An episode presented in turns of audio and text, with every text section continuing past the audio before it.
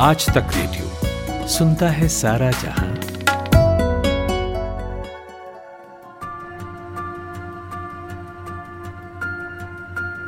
नमस्कार, अंतर्राष्ट्रीय जैव विविधता दिवस पर आप सुन रहे हैं आज तक रेडियो का ये स्पेशल पॉडकास्ट मैं हूँ अंजुम शर्मा।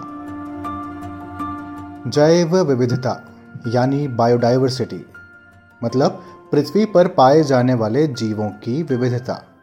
यह शब्द जैविक विविधता यानी बायोलॉजिकल डाइवर्सिटी का छोटा रूप है। आसान भाषा में कहें तो किसी क्षेत्र में पाए जाने वाले जीव जंतु एवं पेड़ पौधों की संख्या और उनके अलग अलग प्रकारों को जैव विविधता कहा जाता है। जैसे अगर आप रेगिस्तान में जाएँगे तो आपको अलग तरह के पौधे और जानवर मिलेंगे और अगर आप समुद्री इलाके में जाएँगे तो अलग तरह के पौधे और जंतु। इसी तरह पहाड़ पर जाएँगे तो ऊँचे ऊँचे पेड़ और फर वाले जानवर होते हैं और मैदान में सामान्य जैसा हम और आप देखते हैं। ये भिन्नताएँ ही जैव विविधता है। वैज्ञानिकों का कहना है कि बायोडाइवर्सिटी का मतलब केवल स्पीशीज यानी प्रजातियों की डाइवर्सिफिकेशन नहीं है, बल्कि उनके आसपास के वातावरण से भी है, जिसमें वो रहते हैं, निवास करते हैं।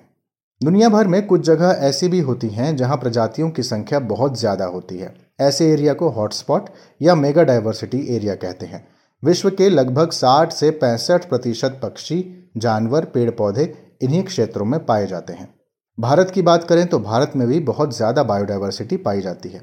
भारत में जो क्षेत्र जैव विविधता की दृष्टि से हॉटस्पॉट हैं, उनमें इंडो बर्मा क्षेत्र, हिमालयन रीजन पश्चिमी घाट, सुंडालैंड यानी निकोबार द्वीप का भाग आता है।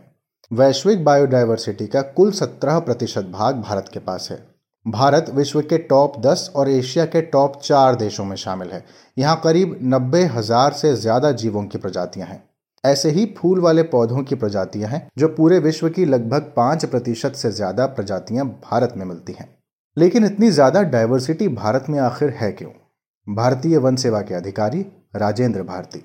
भारत में न सिर्फ़ चार बायोलॉजिकल हॉटस्पॉट हैं, बल्कि भारत खुद एक मेगा बायोडाइवर्सिटी कंट्री भी है। इसके साथ ही यहाँ पे क्रॉप प्लांट की ओरिजिन का भी सेंटर माना गया है। इसके पीछे कारण है इंडिया का डाइवर्सिफाइड फ़िज़िकल फीचर और इसका डाइवर्सिफाइड क्लाइमेट इतना तरीके का रेनफॉल और इतना अलग अलग तरीके का वेरिएशन है क्लाइमेट में कि इतना अलग अलग तरीके का इकोलॉजिकल हैबिटेट जैसे कि forest habitat grassland habitat wetland ये सब यहाँ इंडिया में डेवलप हो पाया है।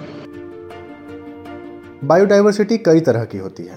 पहली होती है जीन के आधार पर, यानी जेनेटिक, जैसे आप सभी बिल्लियों को बिल्ली या मछलियों को मछली ही कहते हैं, लेकिन जेनेटिकली बिल्लियाँ अलग अलग हो सकती हैं और मछलियाँ भी। ऐसे ही खरगोश की भी कई प्रजातियाँ मिलती हैं, जैसे सफ़ेद खरगोश, बेल्जियन खरगोश, जंगली खरगोश। या खाने की बात करें तो गेहूँ, टमाटर, आलू में भी विविधता होती है। दूसरी तरह की डाइवर्सिटी होती है प्रजाति के आधार पर। यानी एक ही जगह पर सांप भी है, मेंढक भी एक प्रजाति है, हाथी भी, घोड़ा भी, बिल्ली भी। तीसरी जो डाइवर्सिटी होती है, वो होती है आवास के आधार पर, यानी रहने के आधार पर।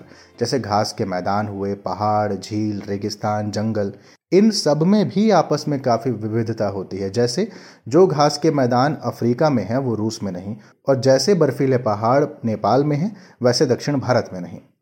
पर्यावरण विषय के अध्येता कुमार गौरव बताते हैं कि भारत में कई जंतु ऐसे हैं जो दुर्लभ हैं। उत्तरी हिमालय क्षेत्र में हिमालयन ताहर, कश्मीरी स्टैग, चीरू, हिरण, पैंथर जैसे जीवों की अधिकता है। वहीं इसके पश्चिमी शुष्क क्षेत्रों में ऊँट, रोडेंट्स, ग्रेट इंडियन बस्टर्ड जैसे जीव पाए जाते हैं, जो इसी तरह की जलवायु में रहने के अभ्यस्त होते हैं। इसी तरह उत्तरी पूर्वी क्षेत्रों की बात करें तो यहाँ पेंगोलिन, रेड पांडा और एक सिंगी गेंडे की प्रधानता है। तो अंडमान निकोबार जैसे द्वीपीय क्षेत्रों में डुगोंग, अंडमानी पिग, क्रैब खाने वाले मकाक जैसे दुर्लभ जीव पाए जाते हैं। शेष प्रायद्वीपीय भारत में नीलगिरी, ताहर, शेर और बाघ जैसे जीवों की अधिकता है। वन पारिस्थितिकी तंत्रों की बात करें तो भारत में उष्ण कटिबंधीय सदाबहार व शुष्क पर्णपाती वनों से लेकर अर्धमरुस्थलीय व कोनधारी वन पाए जाते हैं।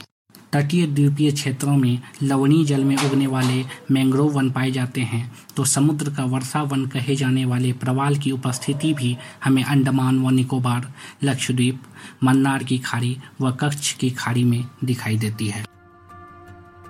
ये सच है कि भारत मेगा डाइवर्सिटी वाला देश है, लेकिन ये भी सच है कि इस विविधता को बनाए रखना किसी चुनौती से कम नहीं है। कारण है कि सब कुछ प्राकृतिक नियमों के तहत बंधा है। एक जीव खत्म हुआ तो उस पर निर्भर दूसरी प्रजाति अपने आप संकट में आ जाएगी।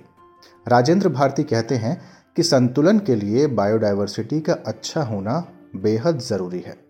हमारा 40 परसेंट वर्ल्ड की इकोनॉमी बायोडाइवर्सिटी पे डिपेंडेंट है। लगभग लगभग हमारे 80 परसेंट जो पुअर पीपल हैं, उनकी नीड हम बायोलॉजिकल रिसोर्सेज से ही पूरी करते हैं। इसके अलावा हमारी बहुत सारी मॉडर्न इंडस्ट्री जैसे कि pharmaceutical industry biotechnological industry beverage industry food industry ये सब भी बायोडाइवर्सिटी पे बहुत हैविली डिपेंडेंट है।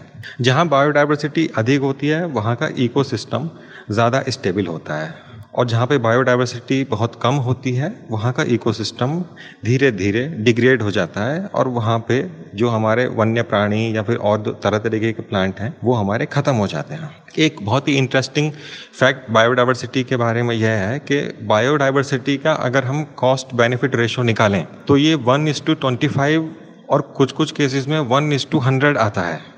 मतलब अगर हम एक रुपया बायोडाइवर्सिटी कंजर्वेशन में इन्वेस्ट करेंगे तो हमको कुछ केस में पच्चीस रुपये और कुछ कुछ केस में सौ रुपये का रिटर्न मिलेगा। ये हमको इनडायरेक्टली रिटर्न मिलता है। जैसे कि अगर बायोडाइवर्सिटी अच्छी होगी, हमारे पास जंगल अच्छा होगा तो हमको पॉल्यूशन अबेटमेंट के लिए और पॉल्यूशन से जो होने वाली बीमारियाँ हैं, उन पर कम पैसा खर्च करना पड़ेगा।